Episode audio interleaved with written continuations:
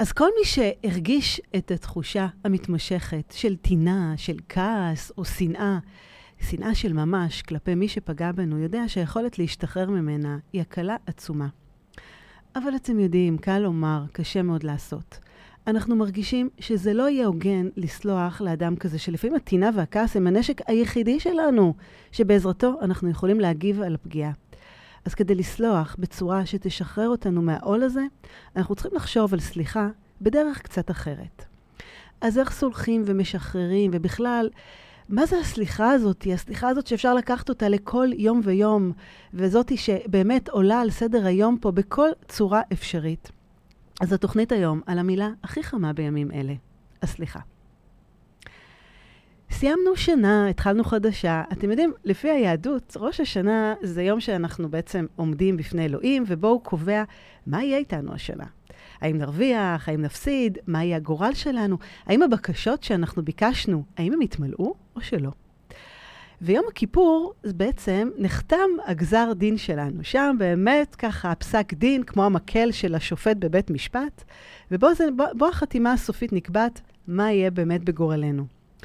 אבל יש לנו אפשרות לשכנע, כי בין ראש השנה ליום כיפור יש לנו את עשרת ימי התשובה, שבעצם זה מתחיל מהיום. עשרה ימים שבין ראש השנה ליום כיפור. וזה בעצם עשרה ימים שבאמת זה הזמן שלנו לשכנע, כמו במשפט, כמו שאתם עכשיו יושבים בבית משפט ואתם מעלים עדויות בעד ובנגד, למה מגיע לנו? למה כדאי שאלוהים יקשיב לתפילותינו ויכבד אותנו בשנה הבאה? אנחנו מנסים ומסבירים למה מגיע לנו יותר. אז באמת לפי היהדות, ראש השנה אלוהים פותח את ספר החיים, שהוא מורכב משלושה ספרים. ספר של צדיקים, ספר של בינוניים וספר של רשעים. אז כמו שאתם יכולים להניח כבר עם הצדיקים, הוא מיטיב, עם הרשעים לא, ועם הבינוניים, שבעצם זה כמעט כולנו, הוא ממתין ליום כיפור. הוא נותן לנו בעצם עשרה ימים שבהם אנחנו יכולים לנסות ולתקן את הדרך. מה זה לנסות ולתקן את הדרך? להתחיל התחלה חדשה. לדבר יפה. לכבד את ההורים שלנו. פחות לפגוע. להפחית את השנאת חינם הזאתי. לבקש סליחה. לסלוח לאחרים. להתחיל מחדש? למה לא? זה טוב, זה רע, כמו שצביקה ש... פיק שר בשירו התחלה חדשה. אז יש לנו פה התחלה חדשה. אתם יודעים, יש לנו אפשרות להיות צודקים או להיות חופשיים. הבחירה היא פה בידינו. וקיבלנו כאן מתנה. אז מה עושים? איך נבטיח לעצמנו שהפעם באמת באמת זה יהיה אחרת? איך אנחנו יכולים לחזור לנקודת איזון בחיים שלנו, בלי התחשבנויות, בלי כעסים, בלי הטינה הזאת, אלא באמת במקום של שחרור וקבלה. והצעד הראשון, תופתעו לדעת או שלא, זה לסלוח לעצמנו. אז זו הזדמנות נהדרת באמת עכשיו לפקוח את העיניים, להבין שהתשובות האמיתיות נמצאות אצלנו. גם אם אתם לא מצליחים לקבל את התשובות אצל הצד השני, גם אם הוא בחיים וגם אם הוא לא, תזכרו שהתשובות נמצאות, נמצאות אצלכם. אתם רק צריכים את האומץ לשאול את השאלות. אז תפתחו את העיניים, תתבוננו, תקשיבו, בדקו עכשיו מה טוב לכם, מה פחות טוב לכם, מה תוקע, מעכב אתכם בעבודה, למצוא זוגיות, להתקדם, להיות יותר בקשר טוב עם הילדים שלנו, להגשים חלומות, אה, לפרוץ, להיפרד, לשחרר, לסלוח. כן, מה גורם לנו לא לסלוח ולעצמנו? אז הרבה פעמים באמת אומרים שיש בחודש הזה ברכה והזדמנות לשחרור ולסל... ולסלוח, והרבה קללות שאנחנו סוחבים, אני קוראת להן משקולות, כדי שנוכל להמשיך הלאה. אז באמת, אה, לפני שככה אנחנו צוללים ליום כיפור, שתהיה לכל אחד ואחת מכם שנה של יותר ממה שהיה.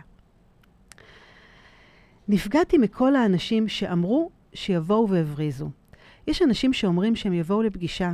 אני סוגרת ביומן, אני מתכוננת, והם לא מגיעים. אבל עזבו לא מגיעים, הם אפילו לא טורחים להודיע, לעדכן. זה אפילו קורה לי כשאני מארגנת סדנה. הם מאשרים, אומרים שהם יגיעו, אבל הם לא מגיעים. זה ממש חוצפה. כי אם אני מפנה מקום, אז המינימום זה להודיע על ביטול או איחור. זה זלזול ופוגע מאוד. מתוך אתר סליחה לחיים רגועים יותר, אתר שמרכז אלפי מכתבי סליחה מכל הזמנים. מילים שלא אמרתי. בשנה האחרונה למדתי שלסלוח לעצמך ולקבל את עצמך כמו שאתה באמת. זה נשמע אולי נורא ברור מאליו, אבל זה לא.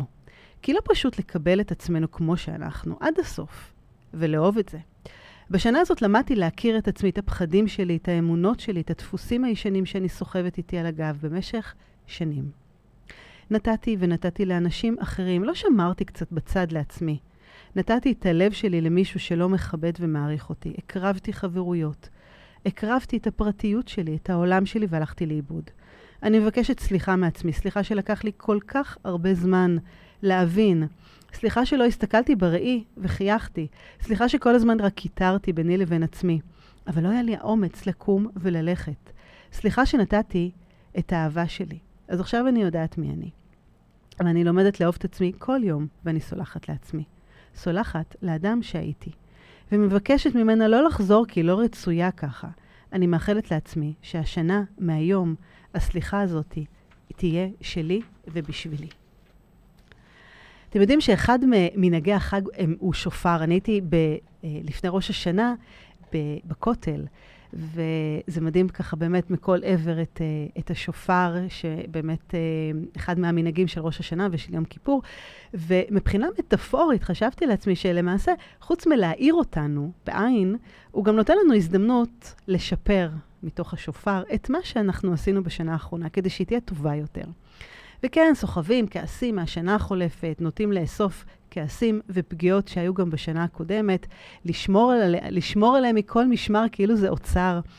אז uh, זה הזמן לסוג של ניקיון, לסוג של מקלחת של סליחה. כי אתם יודעים, כל הכעסים האלה הם משקולות ורעלים שרק רק מעכבים אותנו, ויותר מזה מחסלים לנו את המוטיבציה, את האנרגיה, את, ה, את הרצון לעשות דברים ככה קצת אחרים. ויותר מזה, לקיים את מה שהבטחנו לעצמנו. אז במקום לאסוף ולשמור, תדברו, תכתבו, תשחררו, תנקו את הלב, הכי חשוב, תסלחו. אהובי, כל כך מצטערת על שפגעתי בך. אם רק היית יודע כמה כואב לי על שאכזבתי אותך. עברו שנתיים ואין יום אחד שעובר מבלי שאני חושבת או חולמת עליך. עברנו הרבה קשיים עד שהצלחנו לממש את האהבה הזאת, ואז זה נגמר. כל כך מהר, כאילו מעולם לא היה. דע לך שאני מתה לצעוק לעולם שאני מצטערת, אין לילה בו אני לא בוכה ונזכרת וכואבת ברגעים הקסומים איתך. היית ונשארת כל עולמי. נסיך שלי, כמה אהבה יש לי אליך. אוהבת אותך לעולמים. מתוך אתר סליחה לחיים רגועים יותר, אתר ש... חברתי שמרכז אלפי מכתבי סליחה מכל הזמנים. יום כיפור בפתח, אתם יודעים, יום כיפור, אם תחשבו על זה, אפשר להגיד שהוא אפילו סוג של מותג. מה זה בכלל מותג? מותג זה הבטחה. זה רעיון גדול, זה משהו שמבדל, מייחד אותנו.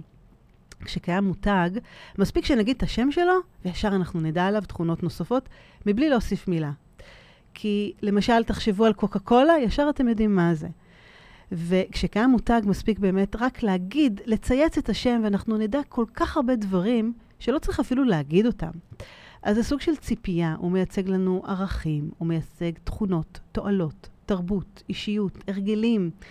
ולרוב זה אפילו תהליך שהוא לא נולד ביום אחד, הוא יוצר מודעות, התנסות, אה, נאמנות, אבל מה שחשוב, הוא משדר עקביות, עקביות ואמינות.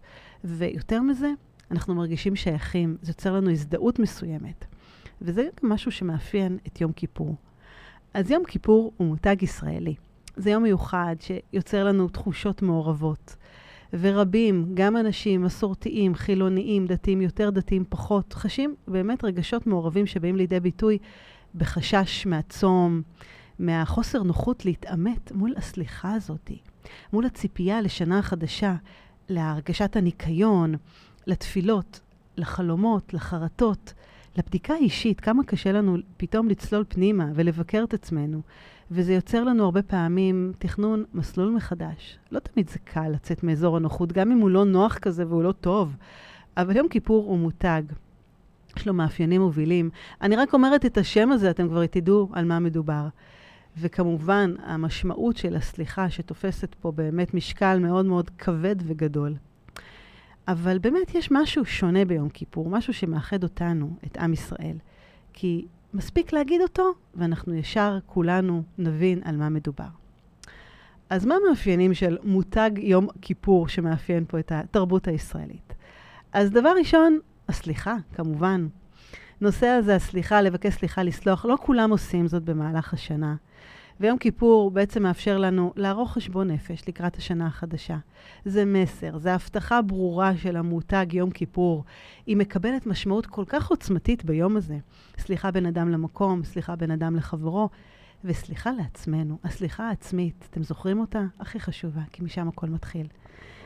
והחשבון נפש הזה שאנחנו מנתחים, מה היה לנו, מה יהיה לנו, מה אנחנו יכולים להשתפר, מה נעשה אחרת. אז חודש אלול באמת פותח לנו את חודש הסליחות, והסליחה מקבלת מקום של כבוד בחודש הזה. דבר שני, שמאפיין את יום כיפור כמותג ישראלי, זה חשבון נפש. ביהדות, אתם יודעים, זה חודש של חשבון נפש על כל מה שהיה, ונהוג לומר סליחות, ואנחנו באמת הזדמנות לפקוח עיניים, להקשיב, להסתכל, לעצור, לבחון, מה נכון לנו, מה פחות נכון לנו, מה תוקע, מה מעכב אותנו בחיים. האם יש לנו כעסים מיותרים? מה אנחנו מוכנים לסחוב איתנו לשנה החדשה? מה אנחנו משאירים מאחור? איזה דברים אנחנו רוצים לשפר בזוגיות, בעבודה, בין הילדים שלנו, בחברים? מה, איזה חלומות אנחנו רוצים להגשים? והכי חשוב, כמה אנחנו פחות נפגע בעצמנו השנה, כמה נתעסק כמה שפחות עם מה שמעכב אותנו, ונמשיך הלאה. הדבר השלישי זה אחדות. יש תאריך קבוע בלוח השנה שמשותף לכולנו, וכולנו יודעים מתי יוצא יום כיפור. כולנו יודעים שזה בין ראש השנה לסוכות, וכולנו יודעים מתי הוא מתחיל, חודש אלול, וכמה זה מתקרב, ואנחנו יודעים את זה אפילו בלי שיגידו לנו. זה, זה, זה יום קבוע. יש לזה באמת ככה אסמכתה קבועה ב, בלוח השנה. ובחודש אלול כבר יש לנו את התזכורת החזקה ב, ב, בחודש הסליחות, שאנשים באמת מדי לילה ובחצות או, או מדי יום לפני בוקר, אה, מבטיחים לעצמם להיות יותר טובים, להשתפר, להיות אנשים טובים יותר, גם בשנה הבאה. עוד סיבה שיום כיפור הוא מותג ישראלי, זה בעצם יום שבו אני לעצמי. תחשבו שיום כיפור מאפשר לנו פעם אחת בשנה להיות עם עצמנו, לחקור, להתבונן, להקשיב, לסלוח. כולם יודעים את זה, אבל אלה שבאמת מעבירים את היום בתפילות בבית כנסת, ואלה שצמים בבית עם ערימות עיתונים, וגם אלו שלא צמים, הידיעה הבסיסית הזאת שזה נמצא אצלנו, וברור שזה יום שאנחנו בעצם צריכים להתעסק בעצמנו, לצלול ולבדוק ולראות מה אנחנו יכולים לעשות טוב יותר, איך אנחנו יכולים לסלוח לעצמנו על דברים שפחות רלוונטיים לנו בחיים. עוד סיבה ליום כיפור מותג ישראלי, כמה שהוא מיוחד. תחשבו, אין יום כזה בעולם שהכבישים ריקים. יש גם שקט, שגרת החיים שלנו כל כך מלווה ברעשים ולחצים. יום כיפור מאפשר לנו, מאפשר לנו להרגיש שקט אמיתי, גם בחוץ וגם בפנים. איזה כיף זה לקום בבוקר ולשמוע את השקט, שקט אחר, שקט שונה. וזו הרגשה מיוחדת לפתוח את החלון ולהקשיב. גורם נוסף זה זהות, יש זהות משותפת, כולם מרגישים יהודים, כל אחד בדרך שלו, כל אחד עושה את זה במקום שלו. אז המותג יום כיפור הוא חי, הוא קיים, הוא שורד שנים רבות. אתם יודעים, ככל שעוברות השנים, ההתעניינות בו הולכת וגוברת. כי זה יום שמאחד אותנו, את אותנו, את העם היהודי. זה בעצם אפשר למצוא גם אנשים דתיים, גם אנשים חילוניים, גם חרדים, מגוון העדות והזרמים מתפללים, אם זה בבית כנסת, אם זה בבית, אם זה באמת אלה שצמים ואלה שלא, עורכים סיורי סליחות. ולמרות שאין חוק האוסר על נסיעה ברכבים, ביום כיפור אחוז גבוה מהישראלים אינם נוסעים. אפילו קבוצות כדורגל בעולם מתחשבות בשחקנים הישראלים ומוותרים על משחקים ביום כיפור. אז אתם יודעים, אם תחשבו על זה, זה באמת יום כבד. זה יום שבאמת אנשים הרבה פעמים צוללים לעצבות מאוד עמוקה, חוששים אפילו מהרגע הזה. אבל אם תחשבו על זה, זה גם יכול להיות יום של שמחה. כי למרות שהוא נתפס ביום של צום ותענית, אבל אם אנחנו נחשוב על זה, זה בעצם, יש לנו אפשרות למחול ולסלוח ולנקות. כמה זה כיף לנקות. איזה הרגשה טובה זה שאתם יוצאים ממקלחת אחרי שאתם uh, עברתם יום שלם בחוץ. איזה הרגשת ניקיון וכיף זה. בעצם זה רגע שאנחנו לומדים על בשרנו את המשמעות הזאת של הסליחה. כמה זה מגשר, כמה זה מאחד אותנו. ואני חושבת שזו סיבה טובה שבאמת אפשר לקחת את זה גם למקום אחר. אבא שלי, חלפו עשר שנים, לא, אפילו לא טרחתי ממש לזכור כמה בדיוק. אני כעסתי עליך המון שנים, וגם לאחר לכתך, עד עצם היום הזה כעסתי, כי לא ראית אותי. כי היית עסוק בשלך, בדרכי החינוך הנוקשים. אני לא זכרתי ממך חיבוק כואב. אני לא זכרתי ממך הכוונה הממשית שבאה מהלב, מהנועם. אני כל הזמן ניסיתי למצוא חיבוק ואהבה, אבל זה לא היה. והלב שלי נקרע, אני כותבת את הדברים האלה עכשיו, כי זה חשוב לי. הכעס שהיה לי אליך בא מהמקומות האלה, שלא ממש יכולתי לדבר איתך עליהם. לא היית קשוב, וגם לי לא היה נעים כל כך לבוא ולפנות אליך. אני זוכר שפעם הייתה מריבה, וכשהתבגרתי ממש, רציתי לבוא ולחבק אותך, וביקשתי סליחה, ואני אמרתי שאני אוהב אותך, רציתי שתחבק אותי בחזרה, תרגיש אותי. ואתה בשלך הקשחת מבט וקראת אותי שוב. אבא, אתה עכשיו איננו. אני משתדל מאוד כל יום לנשק ולחבק ולהאכיל את הילדים שלי בכל דרך. אני מקווה שאתה גאה בי, שאני שם בשבילם. אתה גדלת בלי אבא לאורך שנות חייך, וכנראה לא ממש ידעת את זה. ידעת איך להאכיל אותי, איך להתמודד איתי, איך לחנך אותי. עשית את זה על פי דרכך. ואני גדלתי בצלך, דאגת לכל צרכיי, עבדת קשה, אני זוכר ומוקיר, אבל היה חסר לי את החום ואת האהבה. עכשיו אני כבר רוצה להניח הכל, אני רוצה לסלוח, אני רוצה להתחיל לראות באמת מי היית וכמה עוצמות היו בך בגידול שלי ושל אחיי ואחיותיי. אני רוצה לראות את הצדדים הענקים והמדהימים שלא ממש הצלחתי לראות כי התעסקתי בעצמי, בכאב שלי. אני מבקש שתסלח לי, אבא, על הנוקשות שלקחתי ממך. בכדי לשנוא אותך, אבא. אני מבקש סליחה בנפש, בכל נפשי. אני מבקש שתסלח לי על הכאב העצום שגרמתי לך. וגם לעצמי, עם הכאב הזה שאני נושא ולא מרפה. שתהא מנוחתך בשלום, אבא. מתוך אתר סליחה לחיים רגועים יותר, אתר שמרכז אלפי מכתבי סליחה מכל הזמנים, זה אתר חברתי, אתם מוזמנים להיכנס אליו, תכתבו סליחה לחיים רגועים יותר, ופשוט לפרוק, לספר, ובאמת לדבר על הדברים שמפריעים לכם. אתם יודעים, כשמישהו פוגע בנו, אנחנו נפגעים פעמיים. פעם אחת בגלל שהוא פגע בנו, ופעם אחת בגלל שאנחנו פוגעים בעצמנו. ובכל זאת אנחנו מודעים לזה, וזה כל כך קשה לבקש סליחה ולסלוח. כי בואו נודה על האמת, לא קל לבקש סליחה. הנטייה הטבעית שלנו כבני אדם היא לרצות להרגיש טוב, להיות צודקים, אתם זוכרים? להיות צודקים או חופשיים. אנחנו מכירים, ש... אנחנו מכירים בעובדה, כן, שקרה משהו, שהיה משהו לא בסדר, שאנחנו אפילו אולי פגענו באדם השני, אבל ההכרה הזאת זה לא ממש נעים. ואם אנחנו סלחנו, מה זה אומר עלינו? שהקטנו את עצמנו? שוויתרנו? אתם יודעים, הרצון הבסיסי שלנו באמת להרגיש טוב עם עצמנו. זה גורם לנו לנתח את המצב, להסביר לעצמנו למה דווקא אנחנו צודקים, למה לא צריך ממש לבקש סליחה, למה לא צריך לסלוח, ובכל זאת הסליחה היא בשבילנו. ועד שאתם לא תסלחו לחלוטין, אתם תהיו כבולים בשרשראות, במשקולות. אז כולם באמת מדברים על הסליחה, אבל אף אחד לא באמת באמת מלמד אותנו איך עושים את זה, איך סולחים, איך משחררים, איך משחררים וממשיכים הלאה. כי אתם יודעים, כדי לסלוח צריך לשחרר כעסים, ורגשות אשמה, וטינה ונקמה, וזה רגשות, כמה קשה לנו לשחק ברגשות האלה. והסליחה לא באה מעצמה, זה רק אנחנו יכולים לשחרר אותה. אתם לא, אל תשבו ותחכו שברגע שמישהו אחר יעשה את הצעד שלו, אז אנחנו נוכל להשתחרר מהכבלים, זה לא יקרה. כי בסופו של דבר, זה לא משהו שיכולים פה ברגע אחד מישהו אחר מנהל אותנו. אנחנו יכולים לעשות את זה ולשחרר ולנהל את העוצמות האלה והאחרות. והכי חשוב, תזכרו שאם אנחנו סולחים לאדם אחר, זה לא מצדיק את ההתנהגות שלו. הסליחה היא בשבילנו כדי שאנחנו נשחרר כאב מיותר ונמשיך הלאה בדרך שלנו. אז זה שינוי גישה. תחשבו שזה באמת בשבילכם. אז שמונה צעדים ראשונים, איך לסלוח, איך לשחרר ואיך להמשיך הלאה. אחד, קחו אחריות. קחו אחריות על מה שאתם חושבים ומרגישים. זה שלכם.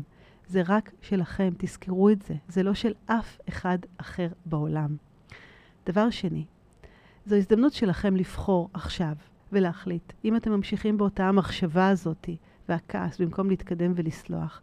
האם אתם רוצים להיות צודקים או רוצים להיות אנשים חופשיים? זו בחירה לא פשוטה. זה לא אומר שאתם תפסיקו לכעוס, זה אומר שאתם תנמיכו את העוצמות של הווליום, של הכעס שלכם, כל יום יותר, וזה גם לא יקרה בבת אחת. כל פעם אתם תעשו צעד אחד, כי אתם תהפכו את הזווית של המצלמה כלפי פנים במקום החוצה. תסתכלו על עצמכם, כמה שההתעסקות הזאת עוצרת אתכם בחיים. דבר שלישי, אני מציעה לכם, ברגע שאתם נפגעתם, או לא יודעים איך לסלוח, או נתקעים ומרגישים את הכאב העצום הזה, תתארו את הסיטואציה שקרתה משלוש נקודות מבט. עכשיו באמת קחו דף, קחו עיפרון ותכתבו, אל תתעצלו. אם בחרתם לסלוח ולשחרר ולהמשיך הלאה, תתארו את זה בכתיבה, את הסיטואציה הזאת. פעם אחת מהנקודה של הפוגע. פעם אחת מהנקודה של הנפגע, שזה אתם, או שלא. ופעם אחרת, הפעם השלישית, אני מציעה לכם להתבונן על זה ממבט גבוה. תמיד אני אומרת, תעלו למרפסת, מרפסת דמיונית, תסתכלו מלמעלה. תסתכלו איך אחרים, בן אדם ניטרלי, רואה את הסיטואציה הזאת. אחרי שתכתבו את שלושת התיאורים האלה, ואל תחסכו פה במילים, תקראו אותם בקול רם. אם אתם יכולים לעשות את זה מול אדם אחר, מה טוב. אם לא, פשוט שבו באוטו, לכו לים. תקראו את זה בקול גבוה כדי שתקשיבו למילים. אחרי שאתם תקראו את שלושת הסיטואציות שכתבתם, משלושת נקודות המבט, אתם תסתכלו על הדברים קצת אחרת. אני מניחה, ואני רוצה להאמין שאפילו לאט לאט אתם, אם תתרגלו את הדבר הזה כל פעם מחדש, היכולת לחמלה שלכם תגדל ותגדל, וכל פעם אתם תעשו את זה הרבה הרבה יותר מהר. דבר נוסף, איך לסלוח ולשחרר. תשלימו עם העובדה שאת העבר לא ניתן לשנות. תפסיקו להתווכח עם המציאות. תפתחו דף חדש. אפילו תעשו ריסטארט. תחליטו מה הפעם יהיה כתוב על אותו דף חדש, על ההתחלה הזאת שבחרתם לפתוח. מה נכון לחיים שלכם, כמה מטאפוריה עכשיו לקראת השנה החדשה, כמה זה מקדם אתכם, כמה פחות. תלמדו מהטעויות. אם אתם הולכים אחורה לעבר, רק בשביל ללמוד לקח, רק בשביל לראות איך אתם יכולים לעשות פעם הבאה את אותם דברים קצת אחרת. דבר נוסף, איך לסלוח ולשחרר. אל תגיבו על אוטומט. תספרו עד עשר לפני שאתם מגיבים. תזכרו שהתגובות הרגשיות האוטומטיות לא תמיד מובילות לפתרון. יותר מזה, הן הרבה פעמים מובילות להרס, לגלגל, לכדור שלג, לכל מה שתרצו, להתפרצות הר געש, לדברים שרק לא מקדמים אותנו. אז תספרו, תספרו עד עשר לפני שאתם עונים, כדי לבחון את החלופות האפשריות. תלמדו לנהל את הכעסים שלכם, ככה תשיגו הרבה הרבה יותר. דבר נוסף, תפתחו חמלה גם כלפיכם וגם כלפי הסובבים. תזכרו, אנשים אחרים הם לא נגדנו, זה לא שהם עשו לנו משהו רע דווקא, הם עשו את זה באדם. הם פשוט עושים, אומרים, ומתנהלים מול סיטואציה כזו או אחרת, כי זה המציאות שהם מכירים, הם לא יודעים פשוט להתמודד בצורה אחרת. והיכולת הזאת להיכנס לנעלי האחר היא מדהימה, היא מאפשרת לנו לראות דברים שאתם לא תאמינו כמה דברים אפשר לראות משם. דבר נוסף, אחרי שהצלחתם לשחרר ולסלוח, אבל בצורה אמיתית, צאו לחגוג. צאו, צאו באמת אה, אה, לעשות משהו טוב בשבילכם, תפרגנו. שחררתם משקולת, זה וואו, זה מדהים. הענקתם לעצמכם מתנה מדהימה, פיניתם מקום, כמה מקום התפנה לכם, שחררתם, עכשיו זה הזמן להתחיל למלא את החיים שלכם בדברים טובים יותר. עכשיו תזכרו, החוסר יכולת שלנו לסלוח או לבקש סליחה, היא פוגעת, היא פוגעת בנו, היא מחלישה אותנו, היא יוצרת אותנו, היא לא מקדמת אותנו. והרבה פעמים אנחנו חווים כאבים כאלה ואחרים, ואנחנו לא יודעים מה לעשות איתם. וזו הנקודה שהסליחה האחרת הזאת נכנסת לתמונה. הסליחה שבאמת, אנחנו מבינים שהיא לא באה מאנשים אחרים, היא מגיעה מעצמנו. והיא בעצם החלק הכי מהותי מאורח חיים בריא, בדיוק כמו פעילות גופנית דרך אגב, או תזונה, או כל דבר, היא זאת שנותנת לנו חופש. זה עוד צעד לממש את החלומות שלכם, לממש את הפוטנציאל. אז אם מישהו ביקש מכם סליחה, תסלחו לו. תסלחו לו כפי שהייתם רוצים שיסלחו גם לכם. וכשאתם תבקשו סליחה, כפי שנהגתם, כך באמת ינהגו אחרים איתכם. אז איך ללמד את ילדינו לבקש סליחה ולסלוח? שמר ארזי, בוקר טוב. בוקר אור, שנה טובה. שנה טובה. אז uh, שמר ארזי הוא מומחה לטיפול בהפרעות קשב וכותב הספר אל תוותרו עליי, מדריך מעשי להתמודדות עם הפרעות קשב. אני ממליצה מחוב מאוד, בחום, בחוב, בחום, אה, מאוד פרקטי, באמת עצות מעשיות, ולשם כך גם אתה פה איתי על הקו, כי ככה הייתה לנו גם שיחה על זה, איך אנחנו יכולים ללמד את ילדינו לבקש סליחה ולסלוח, גם באופן, גם אנחנו מדברים על ילדים עם הפרעות קשב, אבל גם בכלל. אז uh, שמר, בוא תתחיל. מה, איך, מה, מה זה בכלל סליחה בשביל ילדים מבחינתך? איך הם תופסים את המשמעות הזאת? אנחנו צריכים uh, לזכור שיש פה תהליכים שהם גם תהליכים uh, רגשיים, וזה גם תהליכים קוגניטיביים, שכששני התהליכים האלה מתחברים ביחד, אז אנחנו באמת, א', מבינים את המשמעות של המעשה שעשינו, וב' אנחנו גם מסוגלים עכשיו לעשות עם המעשה שלנו איזושהי פעולה, כמו למשל אה, לבקש אה, סליחה. עכשיו, הרבה פעמים מה שקורה זה שאצל אה, לא מעט ילדים, התהליכים האלה שקשורים בעיבוד, בניתוח, ביכולת של אה, לתפוס את הפרספקטיבה של הצד השני, אה, היא, היא קצת אה, יותר איטית. והרבה פעמים זה קורה בדיעבד. זאת אומרת, mm. ברגע האמת שקורה איזשהו אירוע, הם לא, לא מפעילים, או מכל מיני סיבות לא פועלים תהליכים שמאפשרים להם בסוף לתפקד בצורה נכונה. עכשיו, מה שקורה זה שיש פה איזשהו תהליך של הסלמה, כי ככל שאני עושה יותר אה, פעולות לא מותאמות, ככה לכאורה הצורך שלי לבקש סליחה הולך וגדל. מול זה, ככה הצורך שלי גם להתגונן ולנסות אה, למצוא כל מיני הסברים כדי להסיר מעצמי את האחריות, הולך וגדל גם כן. זה נשמע, זה, זה נשמע כמו מערבולת. מערבולת לגמרי. לגמרי, שאתה כל הזמן חי באיזשהו סוג של הישרדות, ובשלב מסוים אתה פשוט אמ, מאמין בכל ההסברים האלה שאתה נותן לסביבה, שהם הסברים בכלל לא מותאמים. כן, אבל זה באמת משהו רגשי, כאילו, אתה יודע, הרי אה, זה, זה התעסקות רגשית כזאת, ובאמת הרגשות אשמה והכעס, הם בעצם מערפלים לנו כל יכולת לחשוב בצורה הגיונית.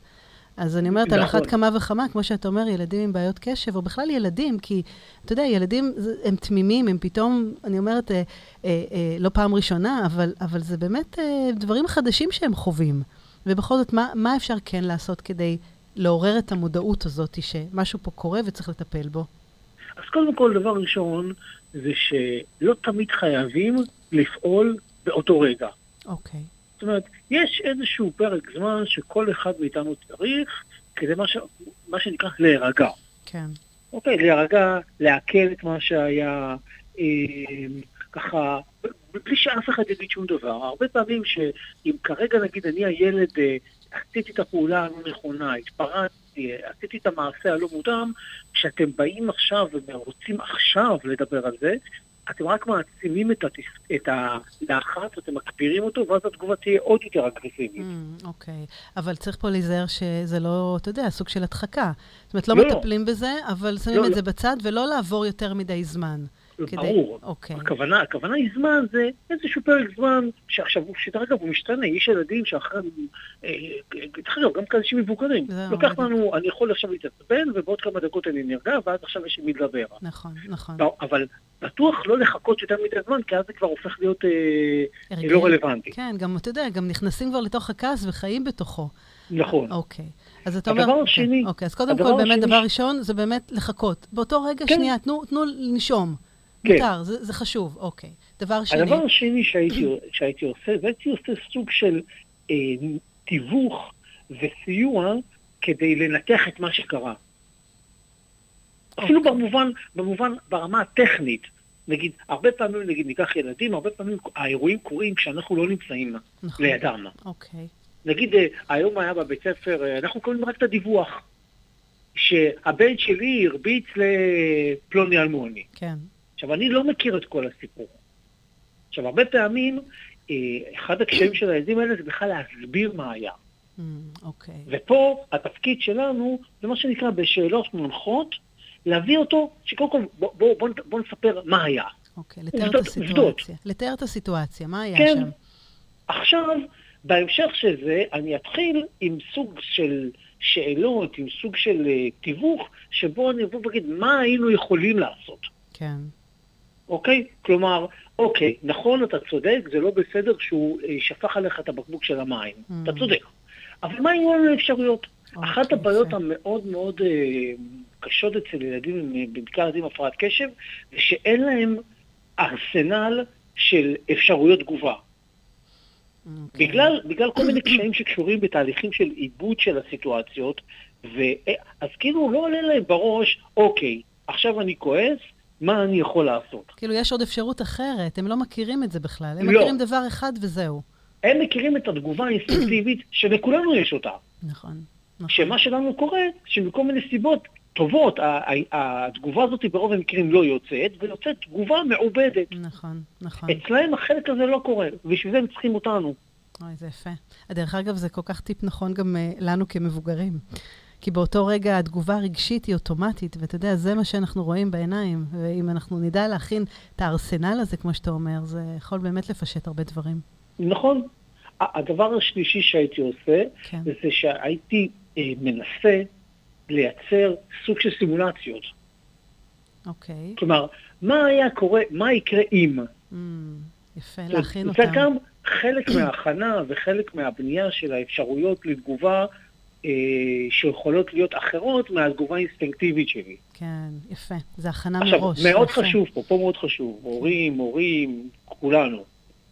אל תצפו שמזה שעשינו שיחה אחת, והיא הייתה נעימה, ועשינו סימולציה, סימולציות כאלה ואחרות, כבר יקרה שינוי. לא, אלה תהליכים שלוקחים זמן.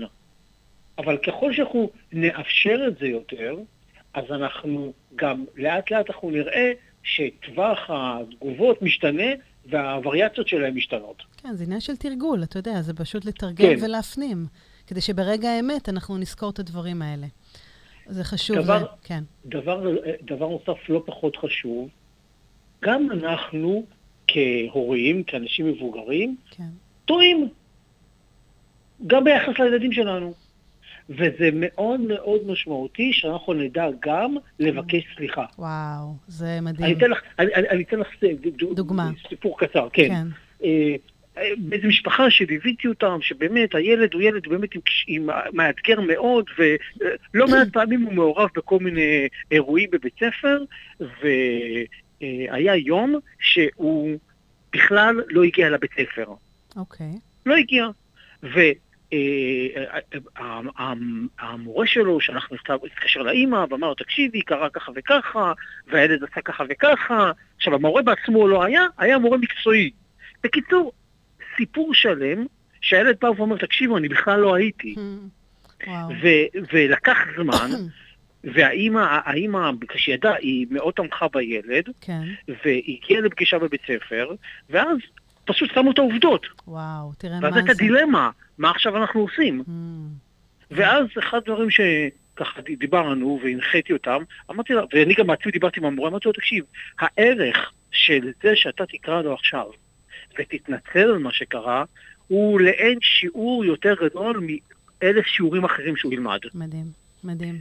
ו- ודרך אגב, מאותו רגע זה גם עשה הבדל. ביחס של הילד למורה. זהו, רואה שאתה יודע, אתה, יודע, זה, זה רואה שבאמת הוא אנושי, שגם הוא כן. מודה באשמה. שאנחנו זה בני אדם, ואנחנו. טועים, וזה בסדר. זה ואנחנו. והדוגמה הזאת היא דוגמה מאוד מאוד אה, משמעותית שמאוד תורמת לילדים. אני חושבת שזה, אתה יודע, מפה זה מתחיל, כי גם uh, הילדים הרי מחקים אותנו כהורים. וברגע שאנחנו נדע להודות בטעות ולהגיד, כן, טעינו, בואו נלמד מהטעות ונעשה את הדברים אחרת, הילדים רואים אותנו כמראה. זה, זה המראה שלהם להתנהגות שלהם, וזה באמת נקודה סופר חשובה. אה, ו- ואתה מרגיש באמת שלילדים עם קשיי קשב וריכוז יש קושי יותר גדול באמת לבוא, להודות באשמה? אם הם עשו כן, משהו? בגלל, ש, בגלל שכמות ה, כמות האירועים שילדים כאלה מעורבים בהם, כן, שדורשת כאילו מצידם לבקש סליחה, כמות, סתם, המחקרים מראים למשל, שכמות התגובות השליליות שחווה ילד עם הפרעת קשב בהשוואה לילד ללא הפרעת קשב, כן. אני מדבר איתך בין כיתה א' לכיתה ד', וואו. זה פי 40 יותר. מה אתה אומר? וואו, זה מטורף. אז אז לכן אני כל הזמן בסוג של מגננה. הבן שלי שלך, עכשיו, מה קורה? עוד דבר, בגלל, בגלל מהות הקושי, אז הרבה פעמים, או אפשר להגיד כמעט בכל הפעמים, כן. זה לא שילדים כאלה לא יודעים מה מותר ומה אסור. הם יודעים בדיוק מה מותר ומה אסור. אבל מה קורה? ברגע האמת, מכל מיני סיבות, זה לא קורה. כן. ואז הם צריכים להיכנס פה לשקרים ולהסתיר. כי הם לא יודעים איך וה- להגיב כבר, הם עמוסים כבר, יש להם עומס כן. מטורף. כן, וואו, זה... לכן, לכן, מצד שני אבל, אני כן חושב שאסור לנו כהורים, מה שנקרא, לוותר. זאת אומרת, יותר חשוב לי שאתה תפתח את היכולת להגיד את האמת, את מה שקרה, גם אם צריך לשאת בזה את התוצאות, מאשר ניכנס לכל הסאגה הזאת של שקרים. Mm, אוקיי. לאפשר להם את זה. זה נכון, כן. זה, זה לעצור את זה בזמן, כדי שנוכל ללמוד מה, מה, מהלקח הזה. כן, זה- ואני חושב שהדבר הכי הכי חשוב פה, כן, בכלל, בכללי, ובטח בימים האלה, ובטח בעניין הזה של סליחה, כן. זה שגם, מה שנקרא, לגלות חמלה. אוקיי. זאת אומרת, לצאת מנקודת הנחה, הילד לא עושה בכוונה, הוא לא בכוונה רוצה לפגוע ולעשות את כל הפעולות האלה, לא, לא. וכן, צריכה להיות, החמלה היא לא אומרת שאני מקבל, נכון. שאני מוותר, שאני לא מגיב, אלא היא אומרת שהתגובה שלי תהיה ממקום הרבה יותר נכון. זה מדהים, אתה יודע, זה... זה שוב, אני לוקחת את זה באמת לעולם של כולנו, כן? ילדים, נערים, מבוגרים, כי היכולת באמת להבין שאנשים הם לא עושים לנו דווקא. הם פשוט, זה הדרך והצורה שלהם להתמודד עם אותה סיטואציה. זה, זה לא בא נכון. בגלל שהם חלילה רעים ורוצים לה, לעשות משהו רע לנו. פשוט זה, ככה הם, הם יודעים באותו רגע איך להתמודד, ככה הם מתמודדים עם זה. זה לא מכוון אלינו, זה פשוט באדם. וזה יכולת באמת, אם נצליח, אפילו לרגע אחד ואפילו בקטנה, להיכנס לנעלי האחר ולראות שמה קורה, זה יכול פתאום לשנות לנו את כל המראה של הסיטואציה. זה, זה נכון. Uh, ושוב, אתה יודע, אני רוצה ככה לסכם את דבריך ולהגיד שהדברים שאמרת הם נכונים uh, לא רק עכשיו לפני יום כיפור, אלא באמת כל יום, בכל יום, בכל השנה, כי זה, זה דרך חיים. ואם אנחנו נצליח נכון. אה, לאמץ אותה, אתה יודע, אנחנו עכשיו ככה לפני יום כיפור, והסליחה פה מוגשת לנו בכל עבר אפשרי, ומתעסקים בה בכל מקום, ותמיד ככה אני מחייכת ואני אומרת, אוקיי, אז אם כבר קיבלנו מתנה, אז בואו ניקח אותה ונאמץ אותה, אבל בואו נשאיר אותה גם פתוחה לאורך כל השנה. לגמרי. כן. אז uh, שמר, תודה רבה לך. זה באמת ככה לך. נתן, לי, נתן לנו ככה, אתה יודע, איזו עטיפה כזאת באמת uh, לנושא ממוקד ורגיש, אני חושבת, אה, בקרב רבים. ואני אומרת, לפחות קחו אחת מהעצות האלה שדיברנו עליהן פה, כי זה באמת יכול, אני אומרת, מעבר לחיי משפחה רגועים ונכונים, זה יכול לתת כל כך הרבה אה, כלים להתמודדות בחיים, גם לנו כהורים, ובטח שבטח לילדים שלנו. נכון. אז אה, שוב תודה, שמר ארזי, מומחה לטיפול בהפרעות קשב, וכותב הספר "אל תוותרו עליי", מדריך, מדריך מעשי להתמודדות עם הפרעות קשב. תודה, שמר. שנה תודה. טובה. שנה ביי, טובה. להתראות. ביי ביי. ביי ביי. אז אה, אנחנו ככה מתקרבים לסיום גם של אה, השעה, ולפני שאנחנו ככה באמת אה, מסכמים את השידור, אנחנו לפני יום כיפור. אז אני רוצה ככה באמת אה, לתת כמה עצות איך לעבור את יום הכיפורים עם הרבה חמלה. אז תראו, יום הכיפורים נושף בעורפנו ובליבנו, מציב לפנינו את האתגר של הסליחה. וזה חתיכת אתגר, כי מצד אחד אנחנו גם צריכים לבקש סליחה וגם לסלוח, וזה לא כזה מובן מאליו. אבל uh, באמת, אם אנחנו כבר פה ואנחנו כבר הגענו למקום הזה, שמגיע יום כיפור, אז בואו, תיקחו באמת את זה ככה ב- כסוג של מתנה. וסוג של מתנה כי תחושת הביחד הזאת היא נורא מקלה, היא נורא מחברת אותנו, ו- ובעצם מאפשרת לנו יותר לפתוח את הלב. ולמרות שזה קשה, זה אפשרי. Uh, ותזכרו שבקשת הסליחה שלכם לעצמכם היא זו שבעצם תמחוק את, ה- את הכאב ו- ואת המקום הזה שבאמת אנחנו מתעסקים בו כל כך הרבה. וזה מה שיאפשר לנו לצאת לדרך חדשה, לאפשר לנו באמת לחיות קצת טוב יותר, להיות חופשיים מכל, ה, מכל המעכבים האלה, מכל המשקולות האלה. אז אה, דבר ראשון, תזכרו שבהתאם למעשה, כך גודל הסיכון. זאת אומרת, אם אנחנו עקפנו מישהו בתור, זה לא אותו משקל אם בגדנו באמון של אדם קרוב. דבר שני, סליחה זה עניין של טיימינג. ואתם עושים את זה קודם כל עבור עצמכם. יש פעמים שהכאב הוא, הוא מאוד מאוד טרי, וזה לא תמיד מאפשר לנו ככה באותו רגע לעשות את זה. לפעמים חשוב לחכות, לתת קצת קצת לכאב, טיפה לחלחל ולרדת. דבר שלישי, סליחה צריכה להיות מגובה במעש, במעשים. לא מספיק להגיד סליחה ולעבור לסדר היום, זה לפעמים דורש הסבר, להבין מה קרה פה, כדי שבאמת זה יהיה אמיתי ויהיה גם, גם אחריות על המעשה שלנו.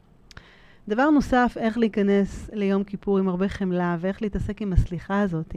אז לא להגיד כל הזמן את המילה סליחה. תפסיקו להשתמש במילה הזאת, או אני מצטער בתדירות קבועה. יש מקרים שהם לא דורשים סליחה. גם אם אני לא הספקתי להגיב על הודעה כזו או אחרת, או בגלל שהייתי בסרט, או שעזרתי לבן שלי, תאמו ציפיות עם האנשים אחרים. תסבירו לו. כשהסליחה שלכם יוצאת מהפה, מהפה שתהיה אמיתית. ודבר נוסף, תגובה אוטומטית, אני חוזרת על זה בכל דרך אפשרית כל כך הרבה פעמים. תסגלו מנהג קבוע בכל פעם שיש אירוע שמוציא אתכם מהאיזון, אז באמת, אל תגיבו ישר, תספרו עד עשר. כי אנחנו, הרבה פעמים אנחנו מגיבים בצורה רגשית, והתגובה הרגשית היא רק כדור שלג שבהחלט לא מאפשרת לנו להמשיך הלאה, וזה פוגע בנו. והעצירה הזאת וההתבוננות הזאת מאפשרת לנו להסתכל על דברים גם קצת אחרת. דבר נוסף, תשלימו עם העבר, תשאירו אותה מאחור, אי אפשר לתקן. הפסיקו להתווכח עם המציאות. לזמן יש משמעות אחת, והיא פה ועכשיו. מה שהיה, היה. לא ניתן לשנות את העבר. והסליחה הזאת מתחילה בצעד ראשון שהוא בא לשחרר אותנו מהמאבק הזה לשינוי. ותזכרו, זה לא אומר שאני מצדיק את התנהגות האחר, אלא זה אומר שאני משלים, אני מכיל, אני משחרר, אני מפסיק להתעסק עם הכאב הזה. אני מסתכל ובוחן את הסיטואציה, אני לומד מטעויות, ואני ממשיך הלאה. דבר נוסף, תסתכלו על זה מלמעלה. תעלו למרפסת, תנתחו את הסיטואציה מהרבה הרבה זוויות אפשריות. מזווית שלי, מזווית של הפוגע, ומזווית אחרת, ניטרלית, מלמעלה. תיכנסו לנעליים, תבינו שזה לא היה נגדכם, זה בעדו. תתרגלו את הפעולה הזאת, אתם תראו שזה יאפשר לכם באמת להסתכל על דברים כל כך אחרת. ו, וזה לא מצדיק התנהגות, זה פשוט נותן לכם מרווח נשימה. אז לסיכום, אל תשבו ותחכו שאחר יעשה את הצעד הראשון. תיקחו את המושכות, שחררו את המשקולות. תזכרו שזה בשבילנו, תמשיכו הלאה. קחו את זה דלת הסליחה שנפתחת עכשיו, תשאירו אותה פתוחה. וכן, יש לנו מתנה מיוחדת. קחו אותה בזרועות פתוחים, תשמרו אותה אצלכם. זה לא משהו שצריך לקנות אותו בסופר או באי-ביי, זה שלכם. אז זה המסר שלי פה. קחו את הדלת הסליחה הזאת שנפתחת אלינו בימים האלה, תשאירו אותה פתוחה, ותבטיחו לעצמכם שהשנה תהיו יותר טובים לעצמכם. אז אני רוצה ככה לסיים בעוד uh, מכתב, uh, מכתבי סליחה ככה מאתר סליחה לחיים רגועים יותר, uh, שזה אתר חברתי שמאפשר ככה באמת uh, לבקש סליחה, לסלוח, uh, לשלוח מכתבים, מכתבים גם לכותל שאנחנו מניחים אותם ונוסעים לירושלים. גם את צריכה לבקש סליחה. אולי זה היה לפני הרבה זמן, אבל לא שכחתי ולא סלחתי. פגעת בהמון אנשים ולא התנצלת. למרות כל הזמן הזה, אני עדיין מקווה שתבקשי סליחה על כל האנשים שדרכת עליהם. כדאי שתתחילי לבקש סליחה עכשיו, כי ייקח לך המון זמן. אני הראשון, ונפגעתי ממך. סליחה ששיקרתי לך, סליחה שהמצאתי לך סיפורים, סליחה ששיקרתי לך רק בשביל שתגלי בעניין, סליחה שפגעתי בך, סליחה על היחס שנתתי לך לעומת האהבה שלך אליי. אני כל כך אוהבת אותך ורוצה שתסלחי לי. ענת, אני מבקש סליחה על ששיקרתי והרסתי לנו את הקשר הנפלא. הלוואי והיינו חוזרים כי מאז שנפרדנו, חיי אינם אותם חיים. קשה לי מאוד בלעדייך, והלוואי שהכאב הזה כבר ייגמר. מקווה שהאל בשמיים מקשיב לי, וכבר עכשיו הוא עוזר. אני רוצה לבקש סליחה מחבר שהתחתן. אני מבקש סליחה מחברי עמי שכעסתי עליו, שלא הזמין אותי לחתונה שלו. אמ, אני שולחתי לך כל מיני מתנות מרגיזות ומעליבות, אז עמי, אמנם התנהגת אליי מגעיל, אבל בכל זאת, אני מתנצל על מעשיי. זה מכתב שאבא כתב לביתו. בגיל 16 את יצאת מהבית עם חולצת בטן. את הסתכלת עליי ואמרת לי, ביי אבא. ואני אמרתי לך שאת נראית כל כך יפה ואני קצת פוחד. ביקשתי ממך להחליף חולצה, ואת לא הסכמת. את יצאת בכעס, את סגרת את הדלת. אני ידעתי שאת נסעת למועדון בתל אביב, ולכן אני נכנסתי לאוטו ונסעתי כדי להחזיר אותך הביתה. מאותו רגע הפסקת לדבר איתי. חלפו עשר שנים שבהם ביקשתי ממך כל כך הרבה פעמים סליחה, ואת לא סלחת לי.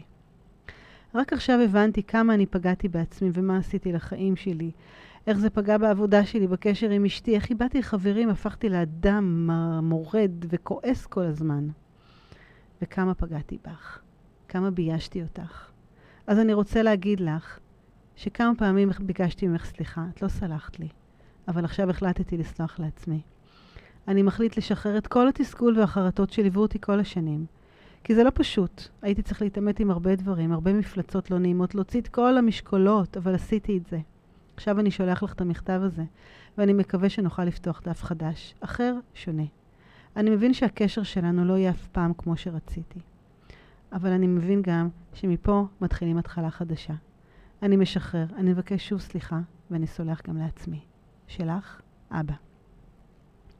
אחרי כמה זמן אני קיבלתי מכתב מהאבא שכמה שבועות אחרי, הוא שלח, שהוא שלח את המכתב הזה לבת שלו, היא הגיעה ביום שישי, והוא בדיוק הוציא מהתנור עוגיות.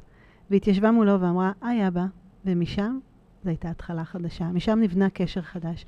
ומה זה אומר? זה אומר שהוא סלח לעצמו, הוא שחרר את הכאב. ברגע שאנשים רואים שאנחנו סולחים לעצמנו, ואנחנו פחות מתעסקים ופחות אנחנו נראים עצבנים, כועסים, אז הצד השני גם באמת הרבה פעמים נדבק בזה, וגם יכול להמשיך דרך חדשה. השמנה החתיכה בחנות הבגדים. קוראים לי שרון, ואני עובדת בחנות בגדים מעל שנה. קשה לי להאמין, אך יש אנשים כל כך עיוורים. מה שאני אומרת עכשיו הוא לרעתי, אבל אני עושה את זה רק בגלל הכסף, אבל הכסף שאני מקבלת. החנות ממוקמת ברחוב יוקרתי בתל אביב, והשכר שלי תלוי בכמות המכירות שאני מבצעת במהלך החודש. לכן, רצוי שאני אעשה כמה שיותר מכירות. כמעט כל הנשים שנכנסות לחנות לבד, יוצאות עם בגדים שממש, אבל ממש ממש לא מתאימים להן. וזאת בזכות הלשון החלקלקה שסיגלתי לעצמי. וואו, איזה יפה את נראית, זה ממש מרזה אותך. בינינו, היא נראית פרה, וזה ממש לא עושה לה טוב, וזה עושה לה ישבן גדול. טוב שהבאתי לך מידה קטנה יותר, הצבע של השמלה תפור עלייך. לא, זה לא מבליט, מה פתאום, זה, מחז... זה מחזיק אותך יופי. ועוד ועוד ועוד ועוד. שקרים מפה עד מחר. האמת שזה מגעיל אותי לדבר ככה. אני לא התרגלתי לסגנון הזה, אבל אני מרוויחה פה כסף. אפילו החלטתי לא ללכת לאוניברסיטה ולבזבז שלוש שנים במקום, ו- ולהרוויח כל כך הרבה כסף בשנה הזאת. ואני מרוויחה ומרוויחה. אבל עכשיו, אני לא יודעת אם זה שווה את זה. תסלחו לי, בנות. אז uh, זה ככה באמת מכתבים מתוך אתר סליחה לחיים רגועים יותר. וזהו, הסתיימה לה עוד תוכנית של סליחה יומיומית. ואני רוצה לאחל לכם המשך שנה טובה. קחו את יום כיפור שעומד בפתח למקום טוב, למקום נקי יותר. תודה שהאזנתם לעוד פרק בתוכנית סליחה יומיומית. אהבתם? דרגו אותי ב iTunes, תירשמו לפודקאסט, תשתפו עם חברים, והעיקר, אל תשכחו לבקר באתר שלי www.חדי.סליחה.co.il. תקראו על הסדנאות שלי, תזמינו הרצאות ועל עוד דרכים שאני יכולה לעזור לכם לשחרר את העבר, לשחרר כעסים ולסלוח לעצמנו. אז נתראה בפרק הבא.